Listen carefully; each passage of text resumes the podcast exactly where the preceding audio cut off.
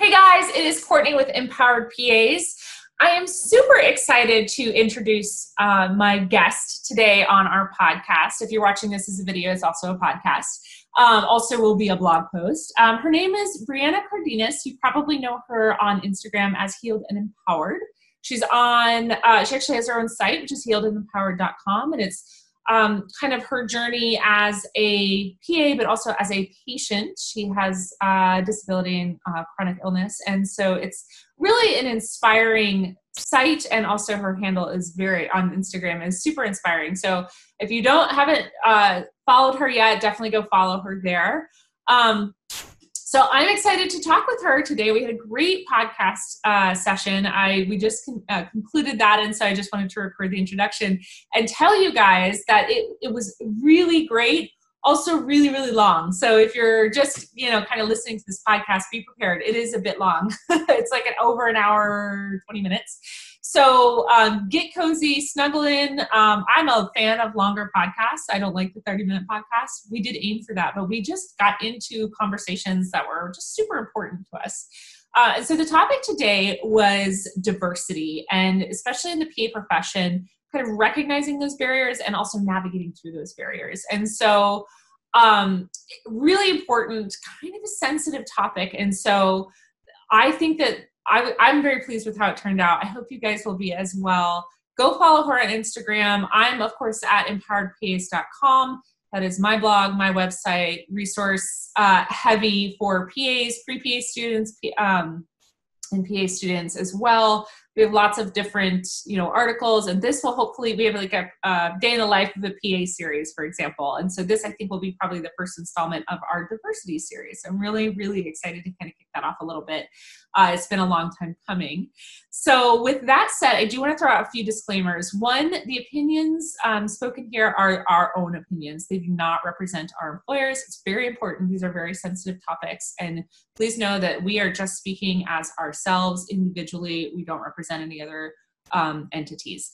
Two, we aren't giving out medical advice. We don't really speak about uh, medicine on a granular level here. It's just more broad as the PA profession in general. But uh, I just need to throw that out there we aren't giving out medical advice because we are PAs. And then the third, it's maybe not a disclaimer, maybe more of a request, is that please be open and be kind when it comes to this specific podcast. And the reason I say that is because we are both putting ourselves out there for on topics that are kind of hard to talk about. And I know myself, I will get it wrong. I'm still kind of in the in the learning phase of advocating for diverse groups. Um, and you know we all come here with different backgrounds. You know brianna can't speak for everyone in a specific group. I can't speak for everyone in a specific group. And that's actually not what we're trying to do. What we're trying to do is expose people pas especially pre-pas and pa students to the challenges that may or may not exist for um, our profession in when it comes to diversity and so that is that is it we you know we make no political statements we are not here to make judgments. We are just trying to kind of talk through uh, what some of those barriers might be and maybe some ways to to navigate through them. We may not give advice that you agree with, and that's really challenging for people to kind of accept. And so please know that our intentions are all, you know, they are true and um, we we mean well and that if um, if you find something that is either triggering or offensive uh, I will apologize for that, uh, but we are doing our best, and sometimes that's all you can do when it comes to uh, having really hard conversations. So, with that said, uh, what's the last little piece? Any housekeeping pieces? Oh, like I said, if you want to support us, um, uh, I am on Patreon. Uh, Empowered PAs is on Patreon, and I think that's it. So let's get to it. Let's enjoy this. It's a great podcast. I hope you guys enjoy it you know, as always, please give feedback. Um, I'm glad to hear it. Thanks. How are you? Doing well, thanks. Thanks so much. How are you? Good. Doing okay. Doing okay. So I'm super excited to have you on our podcast today. Um, and that this is going to be a podcast and hopefully a blog post, and maybe we'll get this up on YouTube. We'll see what we can do with the video part of it. But super excited to have you with us. Um, I wanted to introduce you to the Empowered PAs podcast community because I just think you're amazing. And I wanted to tell everybody kind of a little bit how we met. Uh, so uh, Brianna and I actually initially started tagging each other in on Instagram. It like started with just the tags, right? Like, oh, and sharing posts, and like I would like tag her and she would tag me, and I was like, oh, her her handle has empowered in it, which like totally sparked my interest. So her handle is healed and empowered on Instagram. Uh, and that's kind of how we started. And then it turned into like small conversations. And then eventually we kind of figured out that, you know, we should probably collaborate because she's really inspiring and she's like, in my opinion, one of the epitomes of an empowered PA. And so um, I was super impressed when I reached out to you and I said, What do you want to talk about? And I'm going to quote you here because I was just like, This was amazing to me. Um, she said, and I quote, she wanted to share her story um, highlighting diversity and addressing the barriers that exist and how to navigate them which that to me was amazing and then she she was specific about um, specifically about women about people of color about the lgbtq plus community and about um, uh, specifically about the disabled and chronically ill community. And i just i like i bow to you when it comes to that because that's a lot to tackle you know? So like i just i'm super excited. I'm a wee bit nervous because i know that these are really hard conversations to have but they're super necessary conversations. So with that i'm going to hand it over to you tell us a little bit maybe start by telling us a little bit about your background and then sure. tell us your story because i know everybody wants to hear about it awesome well thank you so much for that really nice introduction courtney that was so kind of you i'm like here blushing behind my glasses. Thanks oh. so much. Um, yes, I'm so happy that we collaborated, and I love that um, you are, you know, really taking charge of some of these difficult conversations, um, especially, um, you know, in light of how our society is right now, with a lot of like racial tensions really being at the forefront of our attention space. Um, I think that is really, really powerful that you're deciding to say like yes this is a little uncomfortable but let's have these discussions anyway. So i, I really sincerely do appreciate that.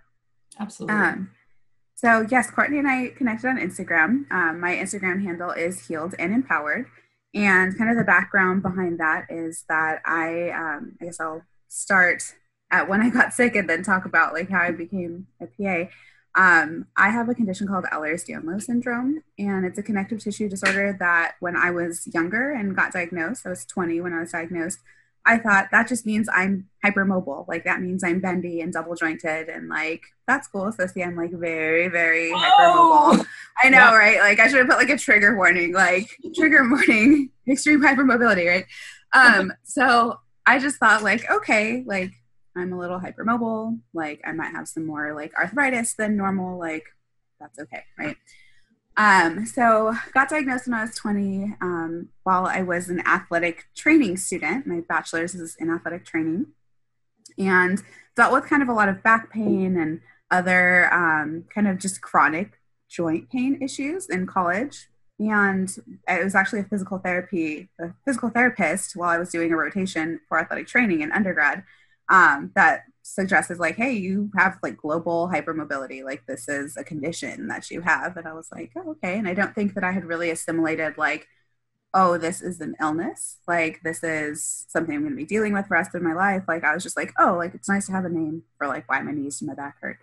Um, so it didn't really have a huge effect on me until I got into PA school. Um, and when I was applying for schools as a uh, undergrad in athletic training, um, I actually just applied to Western U, um, and that was uh, in Pomona, which is where I live, or near where I live in uh, Southern California. So I applied to the one school, and I think that like one thing that I like to share about that story is because I know that PA school applications are like super competitive. And sometimes people hear like, oh my gosh, you only applied to one school and got in. Like you must have had like stellar GPA or like, you know, some stellar like background to get in. Um, and I tell people like part of the reason why I only applied to one school is because I knew that that was all I could afford to apply for, number one. Um, and also because I did not have the like support because I rely on my husband a lot for support both from just like a human emotional standpoint and also because of like some of the limitations from my chronic illness. Um, and so I applied to one school because I was like, I don't think I'm going to be able to be successful like away from my support. Um, I'm going to have a hard time commuting. Like, that's going to be really hard on my back. Um, if I have to go an hour away into Los Angeles or into, you know, some other area. And at that time, I didn't realize that that was like a barrier that I was facing when I was applying for schools. Um, I hear about some students that they're like, yeah, I applied like 15 different schools. And I'm like, wow, good for you. like, that's awesome. But I, I really don't think at that time it had registered like how big of a deal it was that like, oh, I have like limitations that wouldn't even allow me to necessarily go to different schools or go to, you know, somewhat or far away. And ultimately, this is the community where I plan on like living for the rest of my life. Um, I work in the same city I live in, which is amazing, and I love that. Um, it just was one of those things that now looking back, I'm like, oh wow, like I didn't think about that as an applicant. I just thought like I'm trying my best to get into PA school, and I don't think I realized at the time it was you know a potential constraint on like my options at that point. So I know that one of the things that you had to go through that and not even recognizing that it's just to consider like i wouldn't have considered back pain as part of the consideration of where you would apply but absolutely that makes sense right. And i think like now that i've done more advocacy work like as somebody who's had like a pretty extreme end of the spectrum like i you know fast forward i got into pa school and i became a pa and had you know various issues come up or like difficulties that we'll talk about like later in our podcast. Um, but after about six years of practice, I actually ended up needing back surgery and I couldn't work in clinic anymore after I had back surgery because um, it was mostly successful. Um, it was for a spinal fluid leak. And um, I just had like six spontaneous leaks in my spinal fluid, which turned out to be like a secondary effect of this illness that I have, Ehlers-Danlos syndrome. And so even just kind of like navigating that whole scenario like as a patient really kind of re-energized me to do a lot of advocacy work because of the way that i was treated by other healthcare providers um, because of you know the stories that a lot of people would share with me in our chronic illness community about how they were essentially like medically gaslit and like people would just say like no, like that's impossible that you're having these symptoms. Like, have you considered that you're crazy? Like, those types of things are like rampant in healthcare today. And so, like, I'm very fortunate that I was able to make such a significant recovery. That's why my handle is like healed and empowered.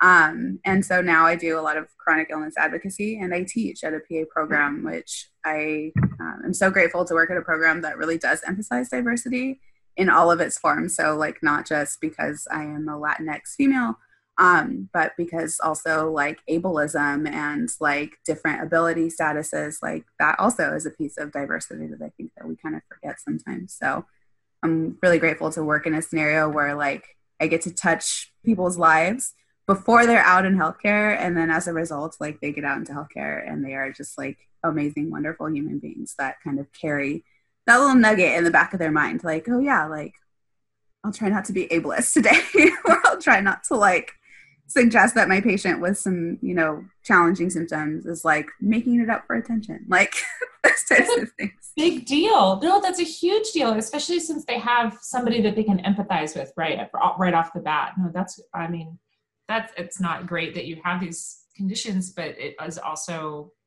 a way to give back for sure, um, given the the experiences that you've had absolutely i think that you're you're impacting people in more ways than you know because then that will impact their ability to care for patients and then those patients will have different interactions with other pas because of that positive interaction. That's wonderful. Yeah. it's happening. It's happening no, you're not. Well thank you so much. No I, I appreciate that. And um, you know some of the things that i faced in school that i thought you know like these things just happened or you know whatever the scenario was whether it be like interactions that with preceptors i can look back and be like wow that was like really ableist or that was kind of racist or like that was like kind of like homophobic or like an lgbtq plus slur because i identify as bisexual and i was i'm open about that and i was involved in like clubs and things like that in school um i just thought at the time experiencing those things like that just happened today or like you know, that was just kind of a bummer and I had a bad day because this happened. And it wasn't until I, you know, had the time and the space to look back and reflect um, and found more resources on like ableism and anti-racist work that I was like, oh, like those were microaggressions that I was facing. Like those were like, you know, in some cases not so micro like aggressions that I was going Macro through. Aggressions for sure. Yes, exactly. And so I think what's nice about working in health uh, in health education is that I get the opportunity to, I think, be an advocate for some of my students and give them a heads up that like you might face things like this. Um, I'll give you an example like of um, know, just like had my shirt come up in it. like a little video. Just yeah, exactly. Yes, I know. Like a different section of YouTube. No, this is G rated. Okay. Yes, exactly. um, so like um, I'll give you an example of one of the things that um, you know I prepared a student for because these things did happen to me as well. Um, you know, I did find in school that certain rotations that people would say like, "Oh my gosh, this preceptor is great.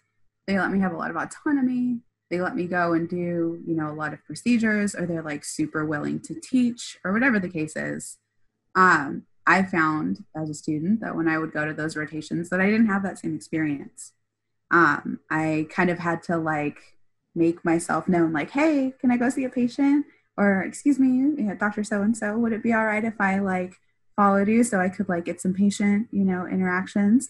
Um, or do you mind if I go ahead and grab a chart so I can get started um, and I'll start this patient for you? So I really didn't find that there was that same degree of interaction or you know, willingness to teach me.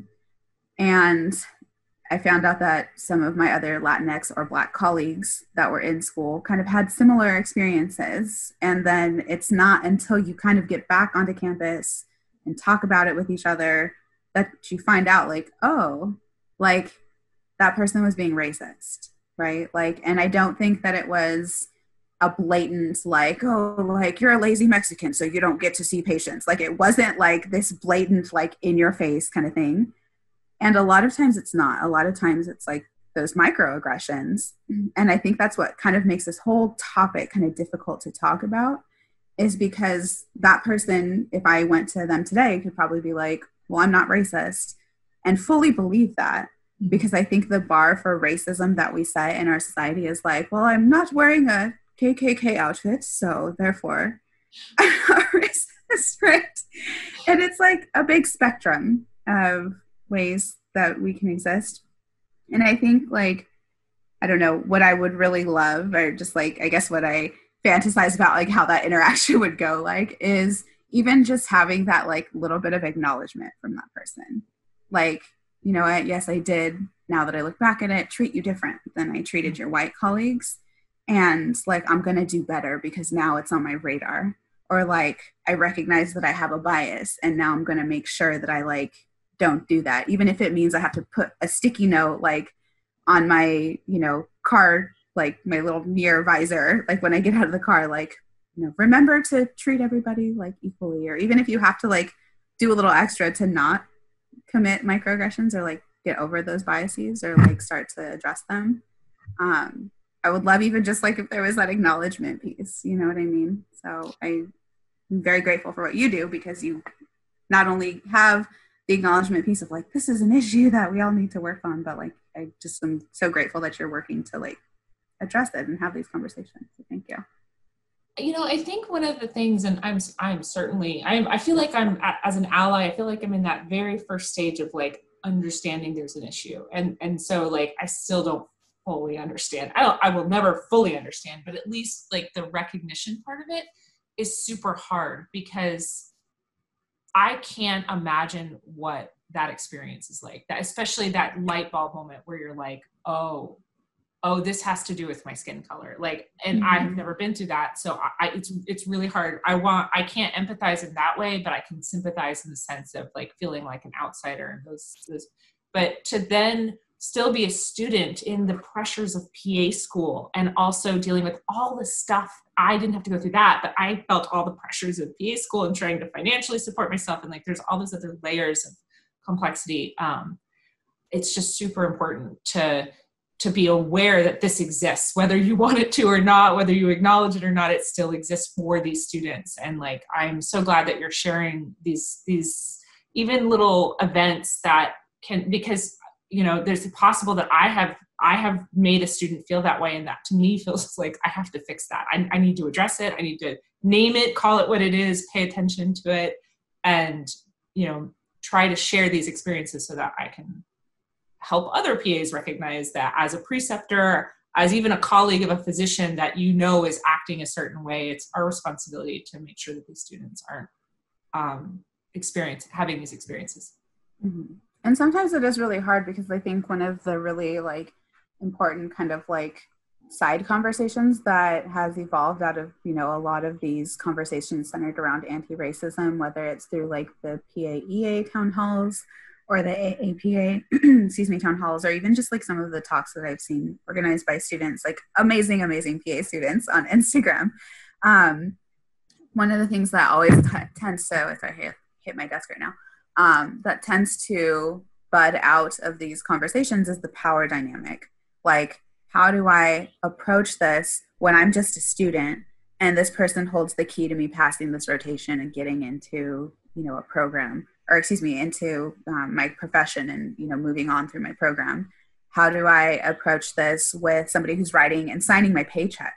Right? Because it doesn't necessarily stop once you're out and you're certified and you're like i'm a real pa now like it still happens right? Or like how do you approach like a supervising physician when you see them treat a patient of color in a way that is you know disparate to how they treat their white patients? And like i get that that's a difficult power dynamic to bridge because you're like well i'm not trying to like get kicked out of a program because somebody committed a microaggression because it almost feels like this like hopeless battle of like number one, I have to get them to realize that something is wrong, which they will probably deny. And then I have to prove, like, I bear the burden of proof, like, that this was committed in, like, some type of racial, you know, bias or, like, due to some, you know, issue that centered around my race. And then it's like, you're essentially having to, like, re traumatize yourself every time you're talking about it or trying to advocate for yourself or, like, bring it to somebody who you feel can do something about it.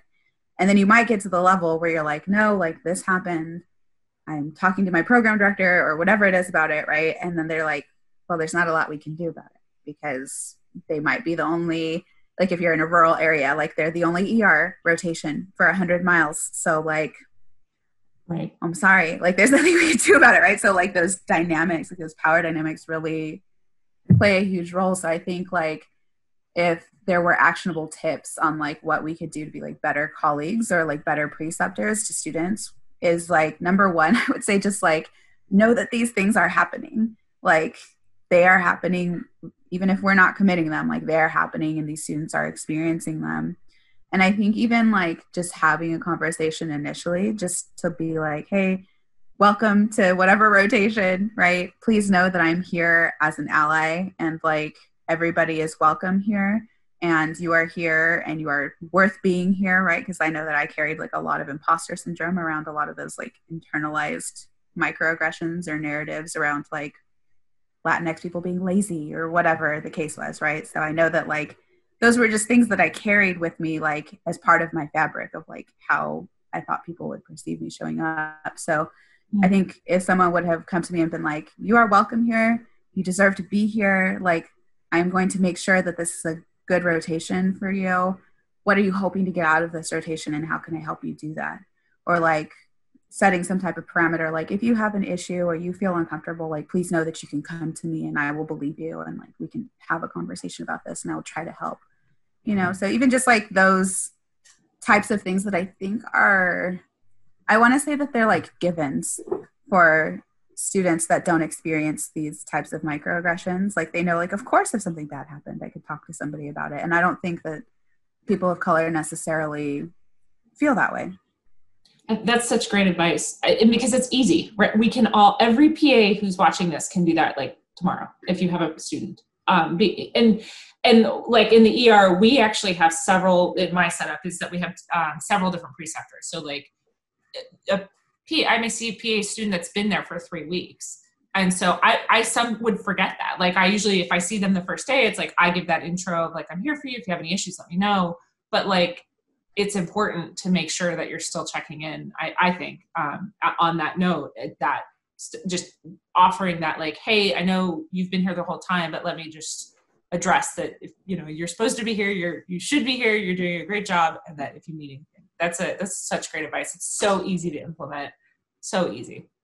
Thank you. Um, and I think like, I don't know, sometimes we almost forget. And I think when we're talking with somebody who's like maybe a little bit um, different than us, that like there creates this internal mechanism of like, oh, am I racist if I like address like things that are, you know, going on in current events? Like if I go to my black student, and I say like, how are you feeling about, you know, like the issues that are going on in society right now? like is that racist of me to just like go up to like a black student and say that um, and i think it really depends on how you're addressing it so mm-hmm. um, if for example you were to go to um, i don't know like i guess a good example is like at a lot of colleges and universities um, they'll essentially go to their colleagues that are black or latinx during various months right like it's latinx heritage month so mm-hmm. they'll find all the latinx professors and be like oh, can you guys put something together for us?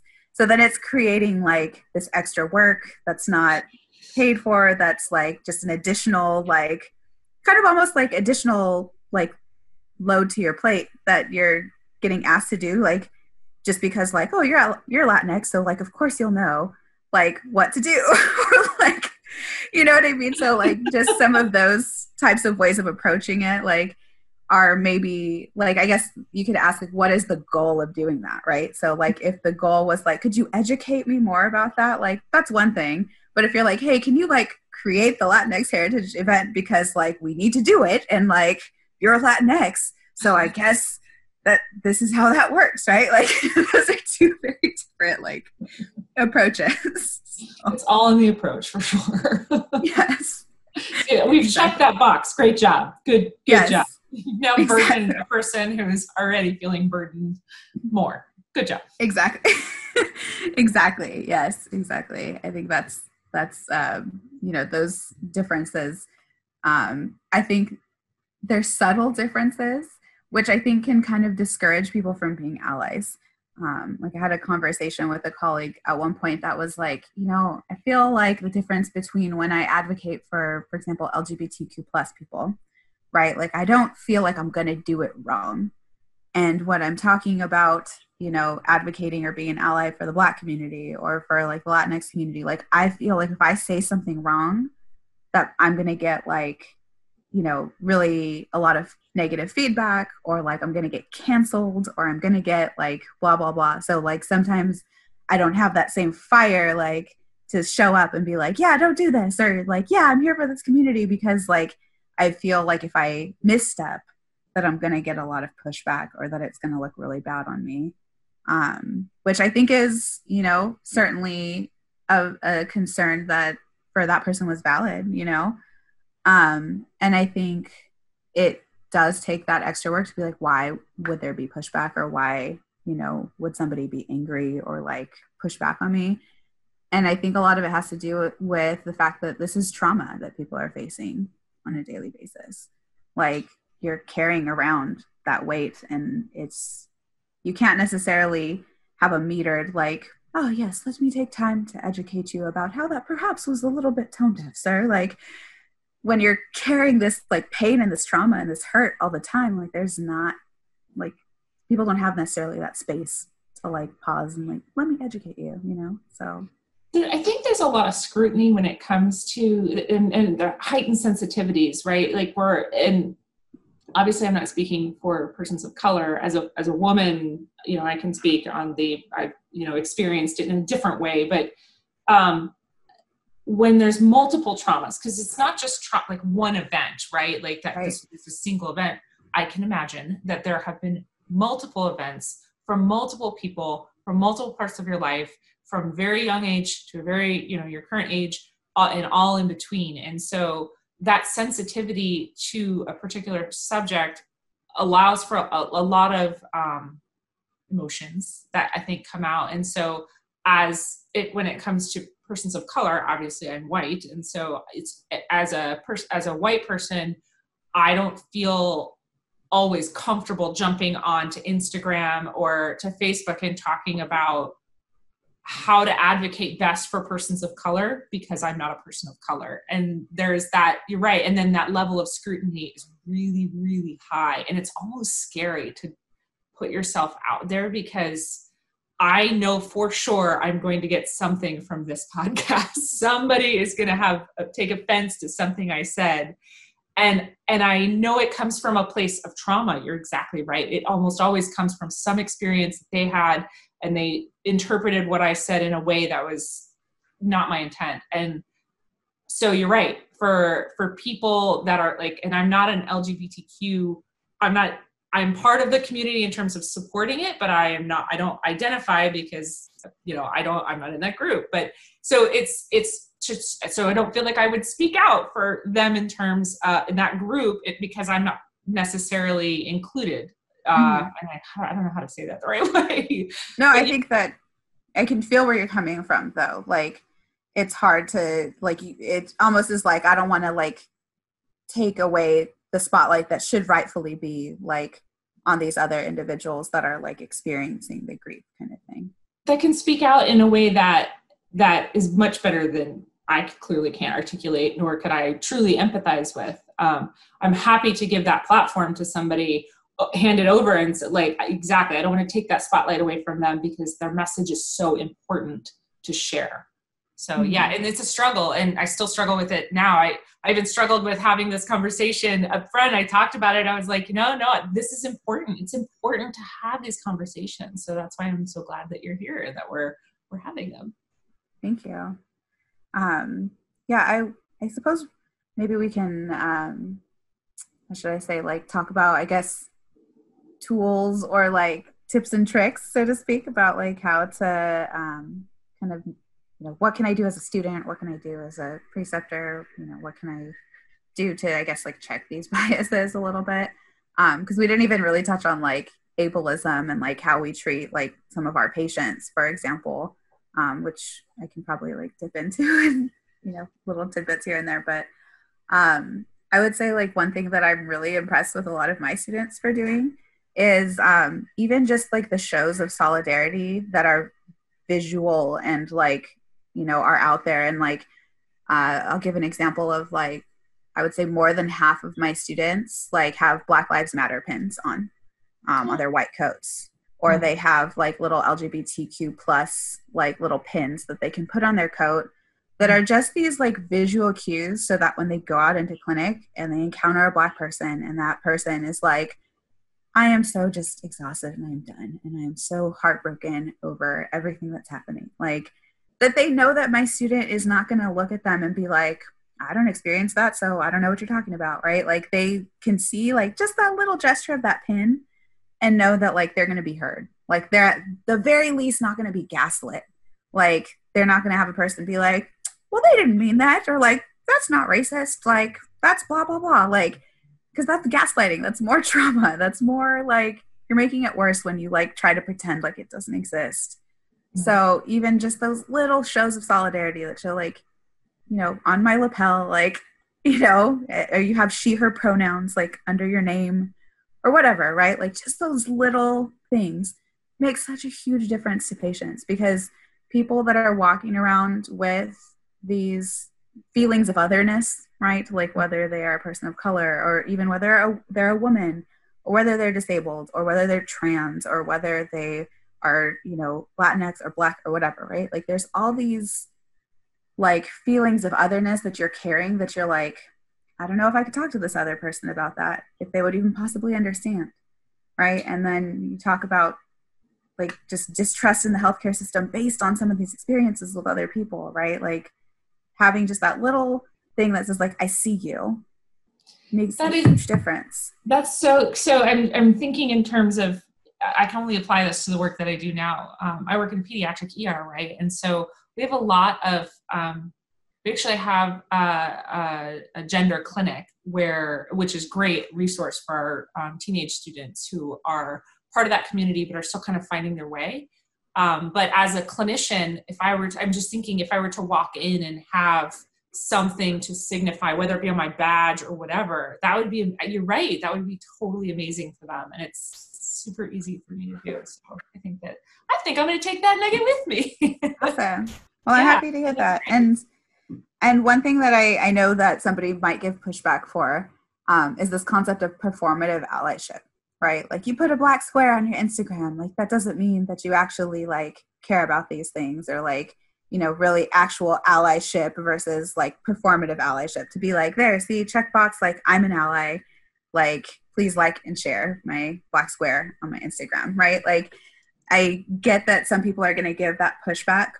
Mm-hmm. Um, and yes that is a thing where people are like yes like i'm an ally but then in practice aren't um, but i don't think that people necessarily would go the step as healthcare providers to be like you know putting certain items on their white coat because the white coat i think is sacred like as a healthcare provider i like take great pride in putting on a white coat um, so i'm not going to put you know something that isn't meaningful to me on there um, so while it is maybe a small gesture, like um, I would say that even just taking those small steps, like they're steps. I'm glad that you're, you know, showing up and doing this work. And like, obviously, I don't speak for like all disabled people or all people of color or all women or all LGBTQ plus people, but like, I know that to this queer disabled person of color, like if I walked into a doctor's office and said, you know, saw or a PA's office and saw on their white coat, like the LGBTQ plus badge, like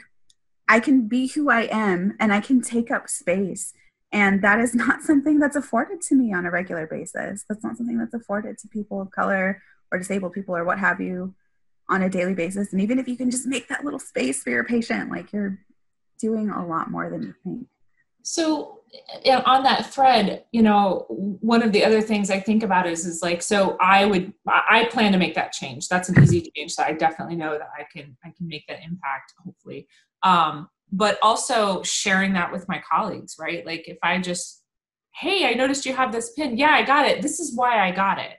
This is why this is on here. And it's because not only am I supporting this group of people going through this event, but also just in general, um, I want to show them that it, they're safe. And and so that con- like those conversations can be really uncomfortable, but that's a simple like this is why I did this. I think would make a huge difference.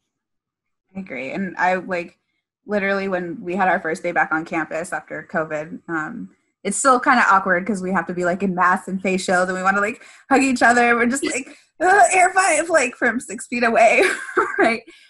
But like just the difference in how people are showing up like and the awareness around these issues that i think our society at large has like it at least gives me a little bit of hope you know? So i think that even just those small gestures i know are going to make a big difference for their patients. And that doesn't mean that they just got the pin off of amazon and they were called it a day right? Like they went through the trouble of finding like you know when i'm spending my money right? Like am i supporting a black business? Am i supporting you know a business that's actually going to take this money and give it to like the trevor project or like LG, lgbtq plus organizations like that's going to find housing for you know youths that are disproportionately impacted by homelessness because they're lgbtq plus right? Like is this actually going to those organizations that i want it to?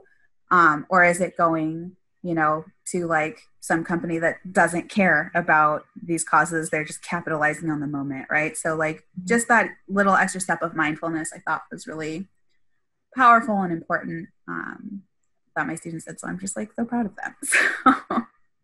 what do you think um, the students can do to continue that effort as well, or even pre PA students? Do you have any advice from that standpoint?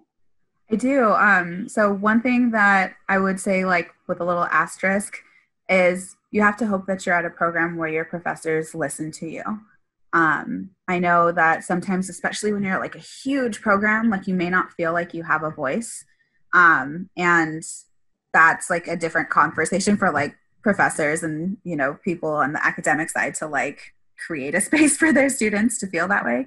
Um, but know that like your voice matters as a pre PA and as a student. um, and that you can advocate for yourself, especially like when you already are in a program. So, um, advocacy on any level, whether that's like joining your PA Student Society chapter at your program, um, whether that's uh, joining like your state representative. So, we're in California, so it's CAPA for us, um, or joining AAPA as a student, like those dues go towards not only supporting our profession, but like in California, I was like, never have I been more proud of CAPA and to be a CAPA member when they issued like such a strong anti-racist statement um, in the wake of what happened with George Floyd.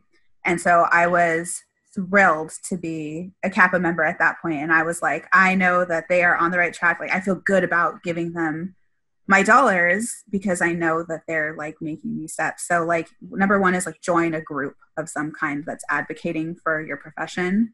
Um, know that with the AAPA student handbook for clubs and organizations, one of the optional positions is like a diversity chair or an outreach representative.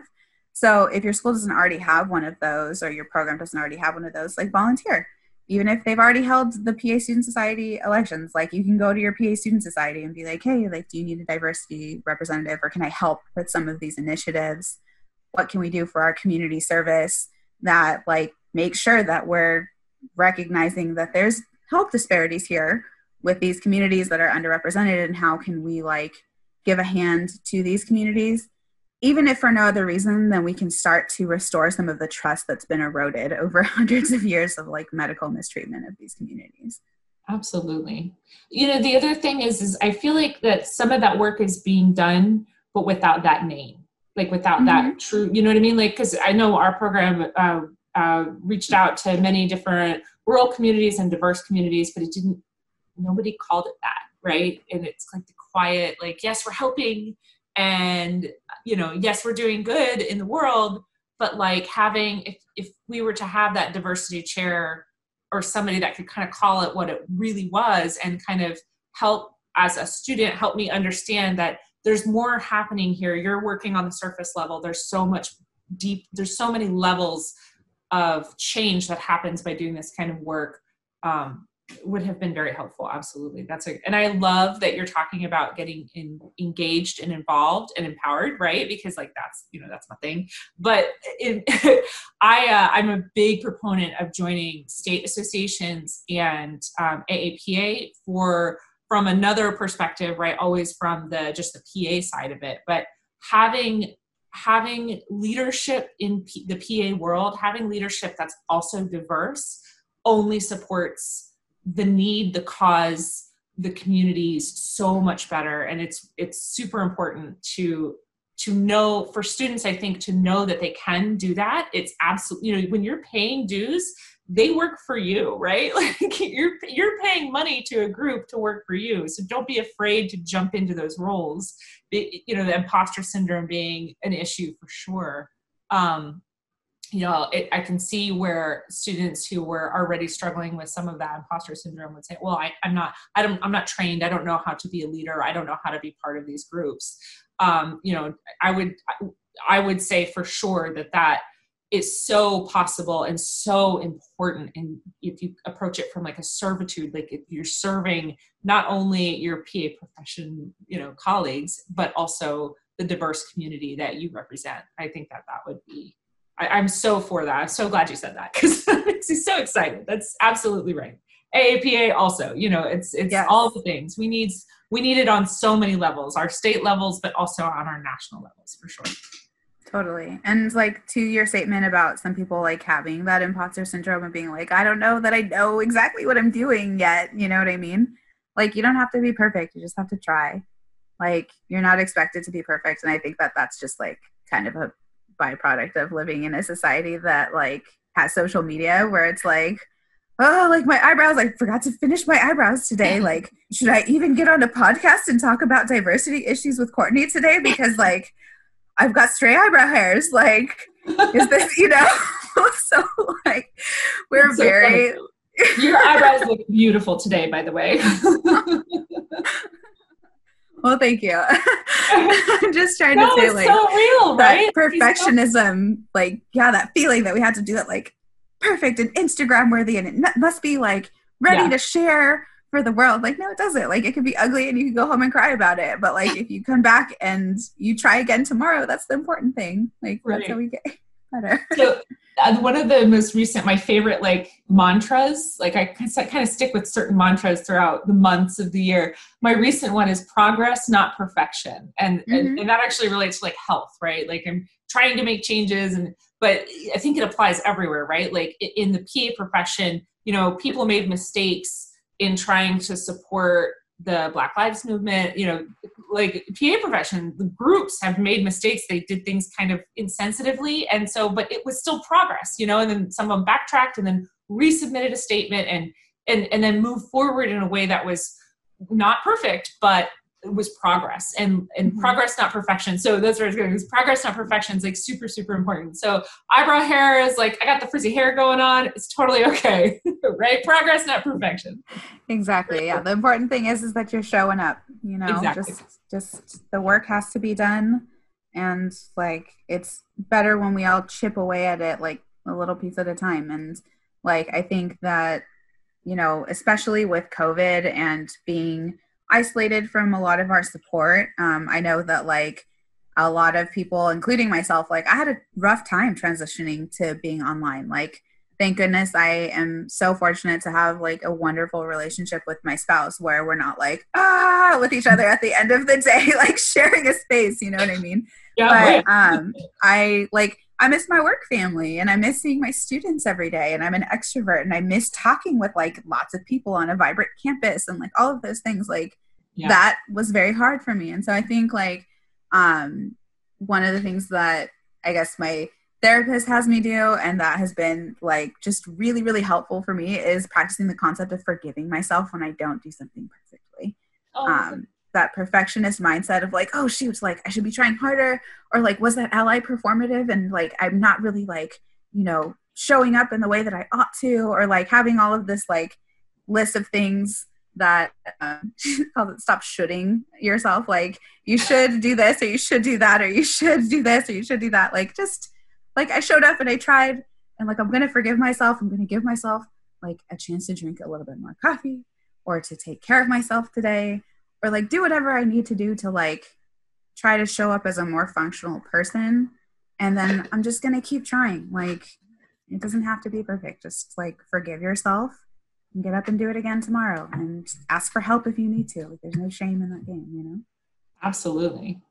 So, when it comes to as a PA community, one of the things um, I hope uh, as we move forward, one of the things I'm hoping, which even just with Empowered PAs, is to give students kind of some, not just students, but like some idea of what they can do while they're in their didactic portion of their PA program, and then also through the clinical aspect of it, and then like the new grad and so because i think that those are different levels of like needs and and um, experiences and so what would you suggest for the pa student um, just regarding um, the di- maybe not so much the didactic portion because you spoke to that pretty well i think unless you had something to add but maybe the clinical aspect of it because being part of those pa groups is great but the preceptors maybe won't know that Right.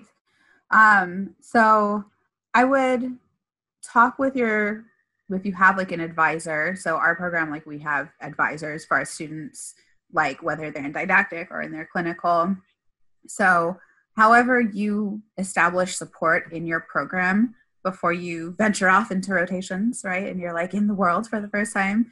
Um, make sure that you've established a support system and asked your um, you know your faculty or your program like kind of for some clarity on like what are the steps to take should i recognize that you know maybe one of my colleagues of color is not receiving the same opportunities or the same treatment that i am or if i'm a person of color or if i'm disabled and you know somebody has an experience where they're like you know not treating me the same or not giving me the opportunities like I remember very clearly on my orthopedic rotation surgery, like kind of stretching my back and having the surgeon tell me that I looked like I was a spaz and that like I shouldn't even scrub into surgery if I can't like stop dancing around. And I was like, Oh. my Oh. back is killing me. Like, I don't know what to tell you. Like, and I like went home and I cried about it. You know what I mean? Because I was just like, you know what I mean? Oh, oh, maybe I'm not cut out for this, or like maybe I shouldn't like even have gone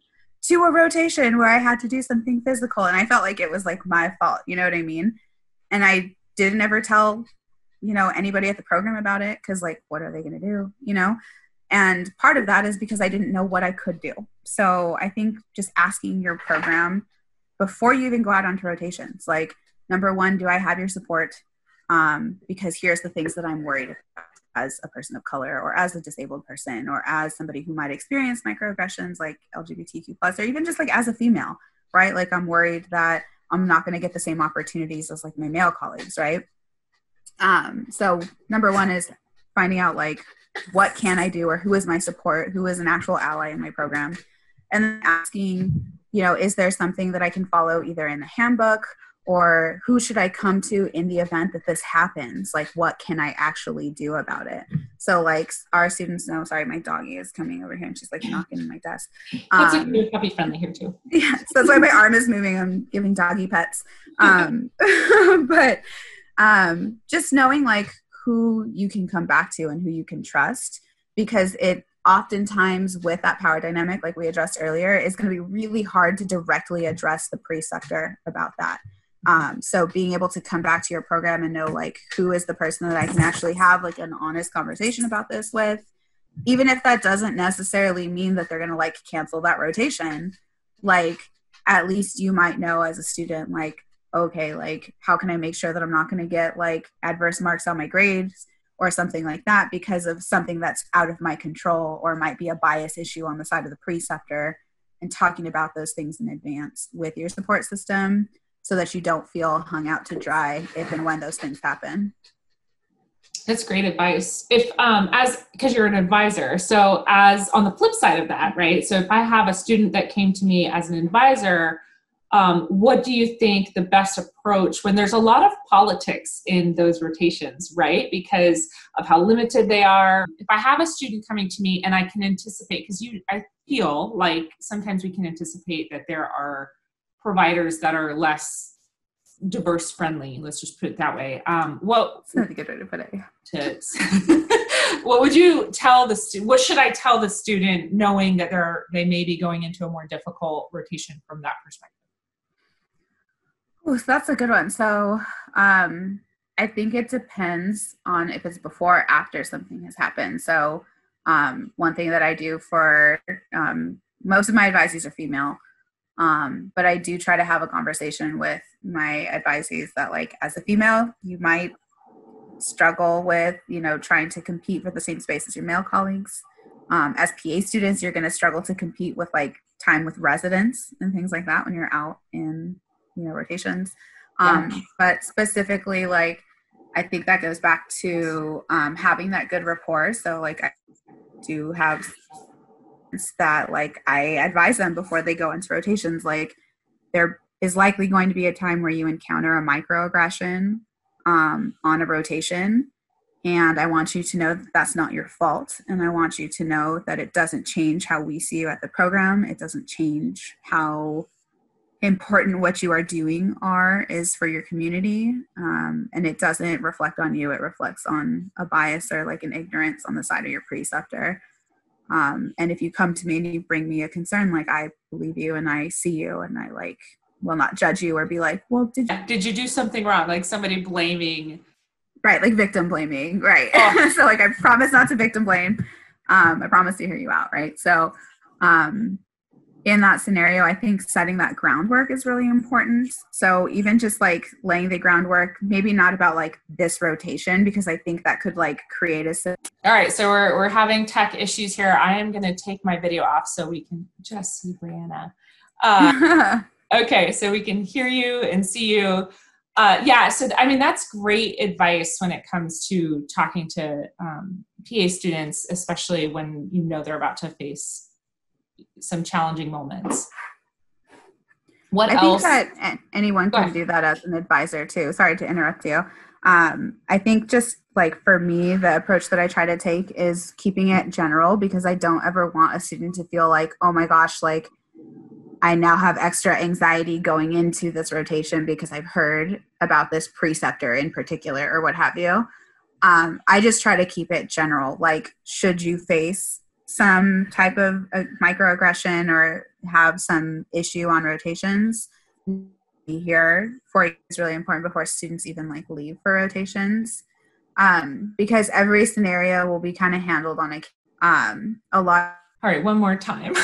yes, like one of those like Yes. and scene. All right, we're gonna come back up now. Yeah, for for those listening, I am so sorry. My I think the power went out on the internet, and so like our connection, it keeps telling me my connection's unstable. So I've reconnected to another connection. So uh hopefully we don't I don't want to cut this short at all because this is such good stuff. Like this advice is like super important. It's like the meat of why we're here, right? So uh Brianna, you take take the lead. so we were talking about like being prepared either as advisors or like you know essentially what can we do to prepare our students when they we know that they might be going into rotation where microaggressions could be experienced? Um, i try to steer away from saying like oh be careful with this doctor or with this specialty or with this whatever because you are right like there are certain qualities in certain specialties um, but I would never want a student to feel like, oh, I have to be like extra anxious or extra on guard um, or extra like polished or what have you, like going into this rotation at this hospital based on like what they've heard. So I try to keep it really general with my students and let them know that like regardless of what the issue that you face is, whether it's encountering microaggressions or you see it happening to somebody else, um, that before they even go on rotations, I let them know, like, I am here for you to come talk with about that. Um, I will believe you. um, I won't judge you about it. And then I give the student um, the autonomy, unless it's something like egregious, right? Where like we have to like act as a program, right? But like if it's a microaggression or something like that, I give the student, you know, the autonomy to say, like, what would you like me to do? Um, because I think the thing that some PA students may struggle with is feeling like, oh gosh, like I'm just a student and this is my professor and I have no power. Like, no, and you're a student on clinical rotations, like you're six months away from being a PA, you know, or you're two months away from being a PA. Like you are a professional in my eyes, like you just are a professional with training wheels on right now. Um, so I think learning as a student to just know that like you can stand in your power and you aren't powerless and you have the ability to like come talk with a preceptor or come talk with um, you know your advisor or somebody at the program about that. And even just knowing that like it's okay to talk about these things. Like that's i think something that even if somebody would have just told me like you can say something if something like this happens that i would have felt like oh like i at least could have had the capacity to like go and tell someone about it and not just carry it you know and I can't honestly say, like, I don't think, even knowing what I know now, if I had to redo that rotation over again, I would still do it because I learned a ton on that rotation. And it sucks that it was like, and I also faced microaggressions, you know? Um, it's kind of tainted with that experience. Right. But a lot of times, people may not necessarily want to like say like oh like we should get rid of this rotation side or like oh i don't want to go back there a lot of times people are like i just want to like feel validated or like I just want to know that like it's appropriate that I felt uncomfortable about this and like that wasn't cool. You know what I mean? Or like that that was a microaggression and like even if I don't necessarily have the power to like change this instant or like change this one person's mind like you know knowing that I have allies at my program like at home base basically like at the program then like I think that that helps quite a bit um i wish i had like more insight as to like what you could do on like a case by case basis. Um but it really does vary like with every program and with every um scenario really. So i think just as a generality like establishing who your allies are and like where your base of support is in your program before you even go out onto rotations um, both for you know the program and the student is helpful yeah, that's um, that's such great advice on both on from both sides of it. Um, and the other thing that I keep I keep thinking about is you know as a preceptor, you know we've talked about that but then again also kind of making sure your colleagues are on the same page too right like even though i'm saying you know you're in a safe spot if you have any problems let me know are my colleagues doing that um, is it part of like you know it would be very easy to just make it uh, i don't want to say a checklist but you know ha- having that conversation with anybody who's precepting students ahead of time of like you know, please make sure that you're addressing their needs and, and asking them the question of, or telling them at least that you're available if there's a problem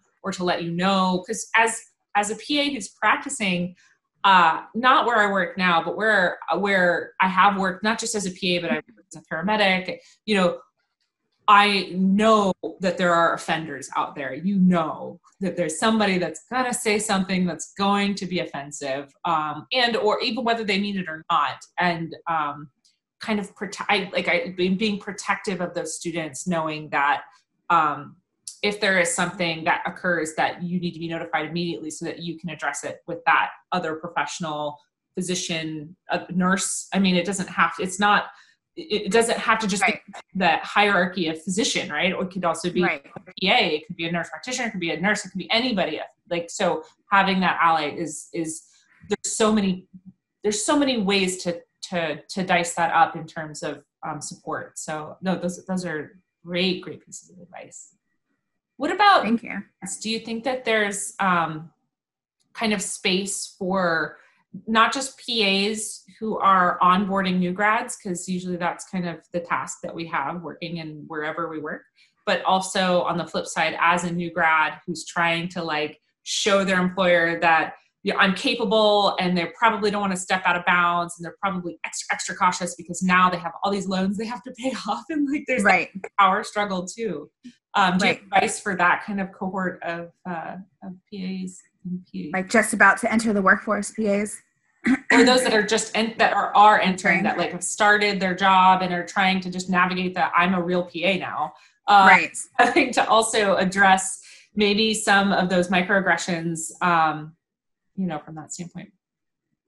So that one, there's a lot of layers to that because I would be lying if I said like, you know, every time I faced a microaggression as a professional, I like stood in my power and like made sure to like advocate on behalf of like other oppressed people like no like i am like sensitive to the fact that like at the end of the day like that person's writing my check um and i have to be mindful of it so like right. for example when i had my spinal fluid leak um it took us like almost three a little over three years rather to like find out what was happening because i had like spontaneous like csf leakage out of like holes in my dura that just like appeared um and so it was a like it was a long diagnostic process but one of the first symptoms that i had is that i gained like 30 to 40 pounds because as my brain was like dropping it was squishing my pituitary gland.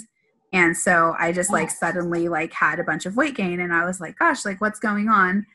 And like one of the first things that when i was talking with my boss about it because like i thought my boss and i were like you know had a friendly like working relationship and he was a white male. And like when i talked to him about like yeah so like i've been having these headaches and i really just like i don't feel well um and like i've gained weight. And this had been going on for like four or five months at this point you know and i finally was just like yeah like you know when he asked me how i was i was like i'm just gonna be honest and tell him. And he was like are you sure you're not pregnant? Because when pretty latinas start gaining weight it's usually because they're knocked up. And i was just like dude like, yeah so I'm like not laughing because that's funny. I am uh just like laughing like, because that is mind-blowing that right. said that. Right and like gosh. like so was he being funny? Now, did he think that was humorous or was he i think he thought that was funny yeah and oh. like like so there's multiple sides of that right? Like so one on the one hand i'd rather have a relationship with my boss where i feel like we can joke you know, because like to me, I have a sense of humor too. And like I would rather feel like I have collegiality with my colleagues.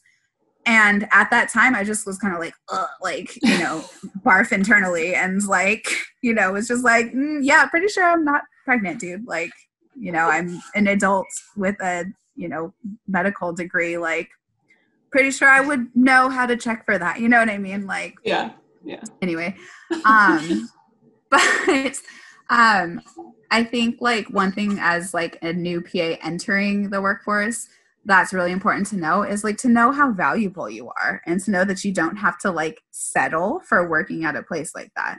So like if that were the only thing that had happened in an otherwise like utopian work environment, like you know, probably would I have left? No. Like I would have probably just, you know, said like, "Hey, not cool, dude," and like just, you know, continue to recognize that the benefits of working at like this job that was otherwise perfect, for example, would be like worth it to me. And that's like just the decisions that we have to make as adults, right? We have to like take the sure. eat the fish, leave the bones, right? Like you just right. take the good with the bad.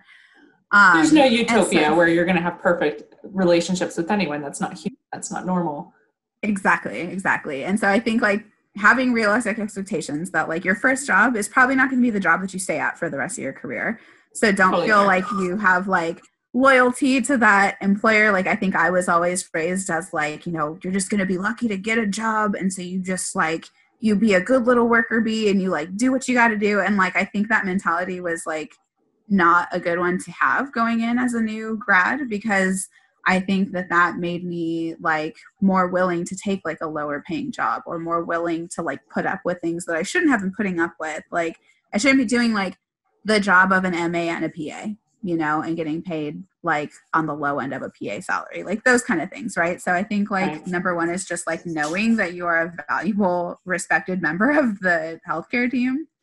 Um, and also like going back to being part of your state and national organizations, like do your homework, right? Like be informed so that you're like looking at the AAPA salary report, for example, and saying like, you know what, PAs in California are making this much as new grads, and I'm not going to take less than that. Um, and just know, like, I recognize that's coming from a place of privilege as well to say that, like, now as a working professional. Part of the reason I took kind of a low paying job when I was fresh in the workforce is because I was like, I got bills to pay, I got, yep. you know, things coming yep. up.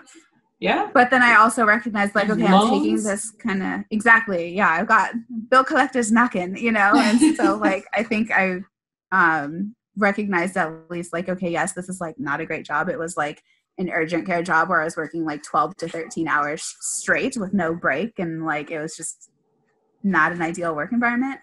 Um, I recognized that like, okay, yes, I took this job for the sake of like getting a check, but this isn't a job where I'm going to be like, oh, I'm going to stay here until I retire. Like I was looking the minute I took that job for like something better and part of me was like oh is that like not a good employee thing to do? Or will it look bad if i have like three different jobs in three years? Like no like go where you're going to be happy. Like don't leave for stupid stuff. Like their coffee was terrible so i couldn't work there. Like you know don't leave for stupid things. But like you know uh, at some point if a hiring manager is asking you like why have you had three different jobs in three different years? Like it's totally acceptable to be like i'm going to go where the best opportunity for me and my family is. Like that's totally fine to say that. Men say that all the time.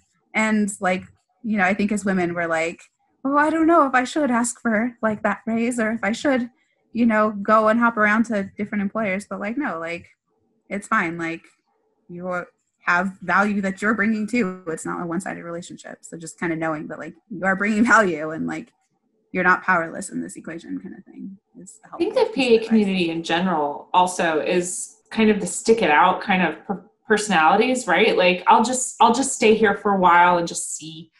Uh, and I can tell you just from personal experience that I have stayed in a place I should not have stayed because um, kind of the same like, well, I want to be here. Maybe I could be here for the rest of my you know my career, and then you know kind of dealing with uh, not not the same kind of experience, but experiences that were not necessarily good. Um, no, I think that that that fear of jumping around reflecting very poorly on the professional side if you're professional about it you give the appropriate amount of time. Like there's no reason to be to fear that piece of it um, regardless. Exactly.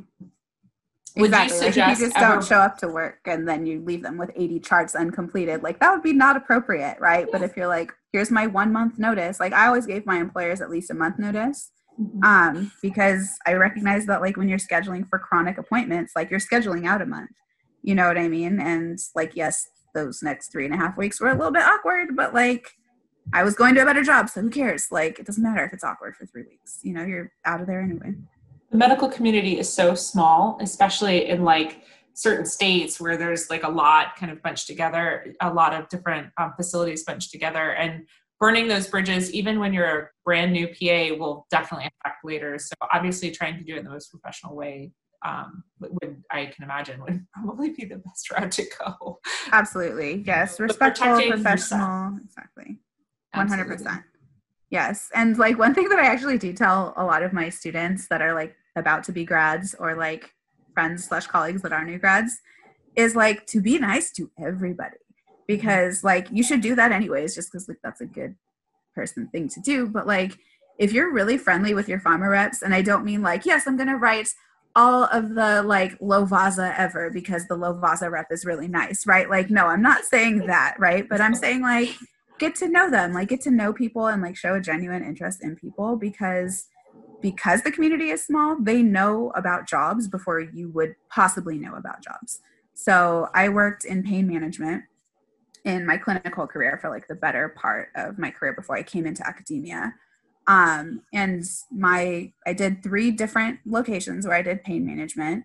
My last job was like a heaven on earth job. Like if you want to talk about a utopia i'm talking like i was working eight to five cap of 25 patients and i had a scribe and i had an amazing work family and the nicest boss and it was like the most amazing thing. It was like heartbreaking to have to leave for like medical reasons. But like that didn't just fall in my lap, right? Like, you know, you have to basically be keeping your eyes and ears open. So, like, both other pain management jobs that I got, I got from pharma reps, like people oh. that like I had made friends with and just shown like, hey, like I care about patients. This is my treatment philosophy because they take that information to the office manager of the next office that they're going to go visit for that same specialty. So when they were like, "Oh, hey, Dr. So and so is looking for a PA. I think you'd be a good fit," I'd be like, thanks for the tip because that job's not on Indeed yet. That job's not on AAPA yet, right? But that person knows based on like their personal relationships with those office managers, like so and so is looking for PA. And that's how it was with my like final pain management job. They're like, Dr. So and so needs a PA or is thinking about hiring a PA in a couple of months. Like, maybe you should reach out. And I'd be like, thanks for the tip, Bob. Like, I appreciate it. And like, had I not not not gotten to know Bob, and you know, shown him that I was a real person, right? Like then those types of connections um, I don't think would have been made. So I suppose the moral of that story is like just show up to work like a real human being. Like, you know, if you can't be like a real authentic human at your workplace, like that should tell you something. Yeah, for sure.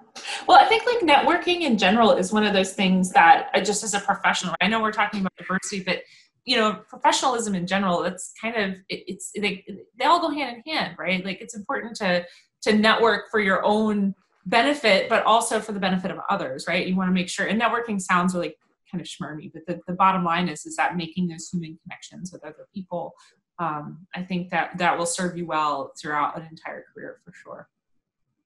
That's great well, um, I see we're getting to like the hour mark or a little past it actually. And so I would like to wrap up a little bit. Um, do you think there's any other advice that we haven't kind of gotten to? I know we had a lot to cover um, that you'd like to share with everyone. Um, I would say like the one piece of advice um, that I would give to people that are just applying to PA schools um, because I know that like I am a mentor on your platform on Facebook, Courtney, like, like where we offer mentorship to pre-PA students, um, is to know that when you're applying to a PA program, like you get to have a say in like whether or not that's going to be a good fit for you too. Um, I get that it's competitive to get into PA school, and it like broke my heart that I've like literally had people tell me like I don't have the luxury of like going to a program that I want to go to. I'm just going to take a program that like I can get into which like I respect that, you know what I mean? But also keep in mind that like you're going to be giving a lot of money and at least 2 years of your life to whatever program that you're going to be going into and that should be a good fit for you too as a student. Like you should know that like I'm going to show up and not be a number and I will have the resources necessary for me to be a successful person. Um, so I suppose just like kind of interviewing them as well. Like you're not the only one that's on trial. Like you have a choice of where you're going to go for PA school and it should fit for you. Like you should feel like it's somewhere where you want to spend 2 years of your life because PA school is incredibly stressful. I'm sure talk to any PA and yes. they will tell you that it's like one of the hardest things you're ever going to do in your life. Yeah. And if it's somewhere where you're like, I miss home, I don't feel like the instructors support me. I don't feel like I have a good like, you know, network of professionals like or good rotations. Like you're going to hate it worse. You know what I mean? Like it's already it's going to be harder. So like maybe take that extra year to be, you know, ready to apply at like a school where you feel like you're going to be a really good fit and that they're going to be in line with like how you want to practice medicine and why you want to practice medicine. So I guess like just know that it's not just about like oh i hope i get a spot somewhere. Like it should be a spot where you feel like it's home for you too because it is going to be your home for two years. Absolutely. Yeah and that's the same. So um, the what she's is on facebook we have a pre-pa mentor and mentees free facebook group um, for lots of i think we have like 3,000 uh, people in that group. It's quite a lot of people in there. Yeah. yeah. but we have PAs that just kind of offer free time essentially, and uh, you are one of them. And yeah, it's so it's really important to talk about that because you know the. Uh, I always tell people when they're asking me about their interviews, it's, it's always that you are also interviewing them because you're going to owe them a lot of money for a long time. so yes. it's, it's yes. easy to fall into the like, you know, I just want to get into school mode but um, and i obviously can't speak from the diversity standpoint but just just student perspective it's it's important for people to recognize that yeah this is this this is your career you know taking control of your um, your own career is really important. And you know is it better to get into a bad program now or should you wait and get into a great program later? And know, yes. that's great advice. Well thank you so much. This has been so good. Um thanks for having me. the advice that you're giving is like it's applicable to everyone, right? We're talking about diversity, and the important part is this really applies to everyone, no matter what gender you identify with, no matter what you know where you're at in your career, no matter what is going on. I think that all of this is is completely um, applicable, especially in the climate that we're in now. Um, there's a lot of a lot of negativity out there, you know, in terms yeah, of you know, the world's a heavy place right now right? Like yeah. I, like i personally have experienced that just feeling helpless as as a person who wants to engage and help. And um, i really appreciate you kind of putting yourself out there with me together. We'll do this as a team uh, and supporting all the efforts and all the groups and the diverse groups that you represent and also uh, speak on behalf of but also to you know um, incorporate the, the fact that we're all humans right? We're all in this journey together. We're all here for like we're i feel like we're all here for each other. We just don't always know the best way to be here for each other. Right. And everybody's going to be different right? So like yeah. somebody who is also like a queer disabled woman of color could have a completely different life experience than me. And so i would say not so much that i like speak on behalf of you know various intersectional groups but also like just recognizing that like there is no one size fits all approach to this. So like really the best i guess overall approach would be like just try. And if you're not sure just ask. And like as long as you're coming from that place of like kindness and earnest intent of like i just want to do better and i want to be a better ally and i want to like make sure that you feel more comfortable in the spaces that we share then i think you can't go wrong with that. Absolutely. Yeah, and that's I probably misspoke. It's, it's, it's a good point. Is is we all have unique experiences. We all bring different things to the table. Not one of us can speak for another person necessarily, but maybe um, help represent and help advocate for is maybe the better the better phrase for that. I think that's a beautiful way to say it. And I must say, Courtney, I'm just like so impressed with your, uh, you know, just your ability to kind of just be in a space of learning and openness. Like I really admire that about you, and I'm very grateful for the opportunity to chat with you today.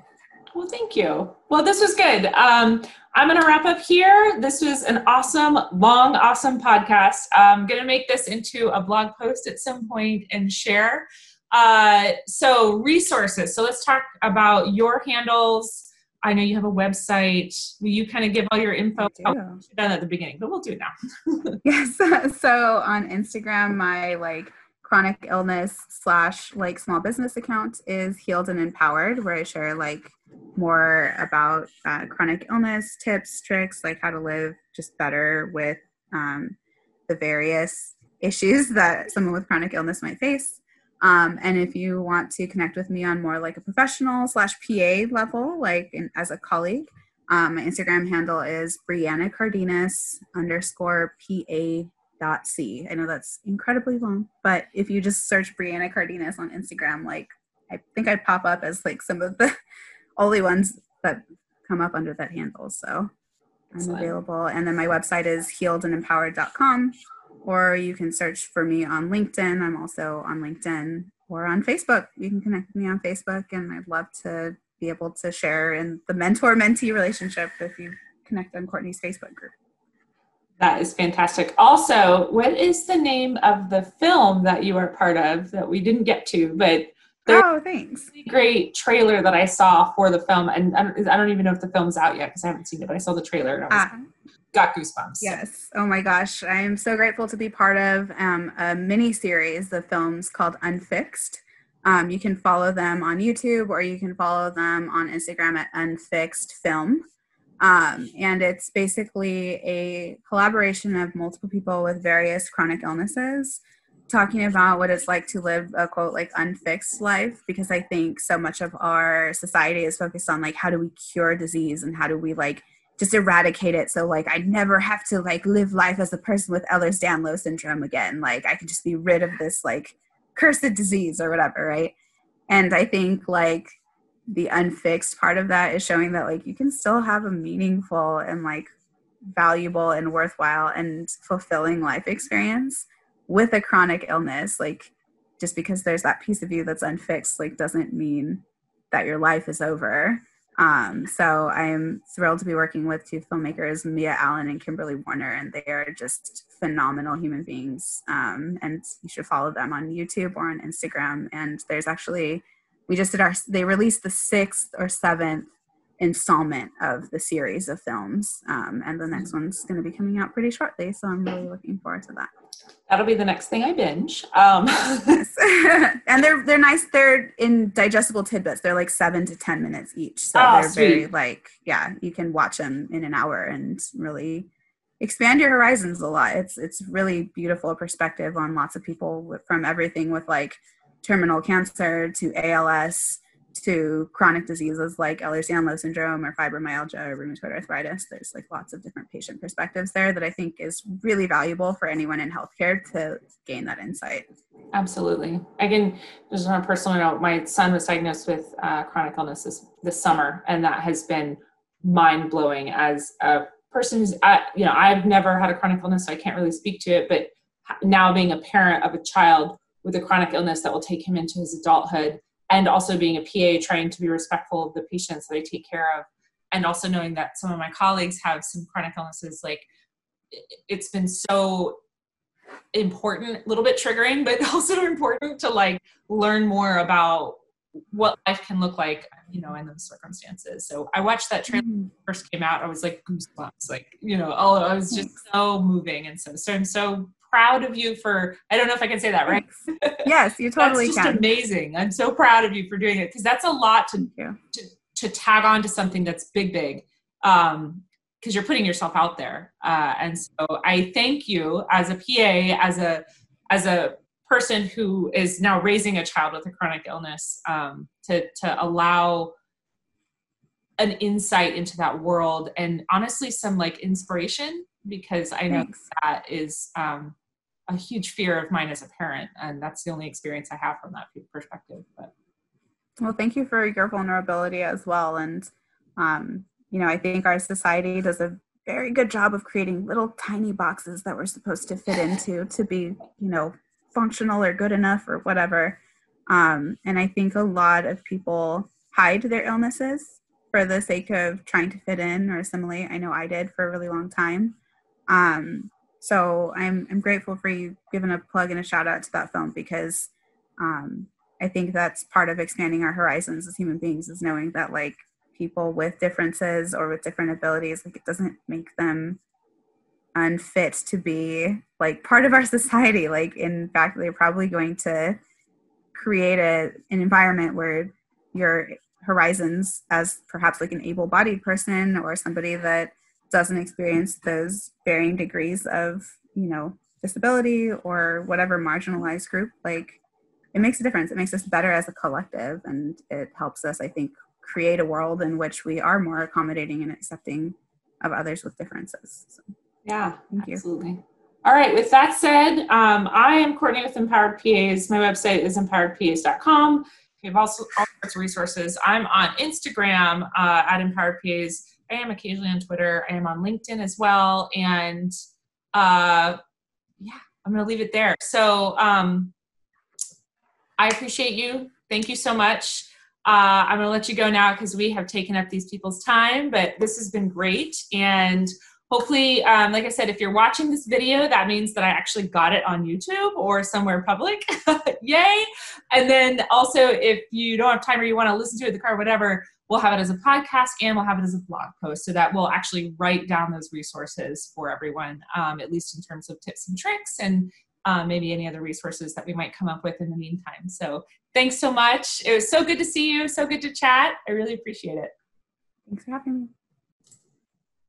All right, guys. So I hope you enjoyed that podcast and that conversation. I know I did. Um, you know, it, like I said in the beginning, this is re- it's really important to have these conversations and at least you know broaden our horizons on our perspectives because I know I learned a lot here. Just some little things that I can do as a PA to make a difference in a PA student's world and make a difference in a patient's world. So, and I'm still learning and I'm still messing up, and but I'm trying. So, uh, yeah, to go back to what uh, where you can go, you can follow Brianna on Healed and Empowered and also on, and that's her handle on Instagram. Her other handle is Brianna Cardenas, uh, PA professor, I think, and she I think she just said that. And then her website is healedandempowered.com. As always, I am Empowered PAs, so I am at Empowered PAs on Instagram, Twitter, um, and I uh, my blog and website is empoweredpas.com. We have lots of great resources for PAs, specifically for PA students, for pre-PAs, uh, lots of you know lots of different resources from clinical resources to leadership resources to just what a day in the life of a pa is like. And so lots of good stuff there. Hope you enjoyed it. Thanks for sticking around. I know this is really really long but i hope it was really helpful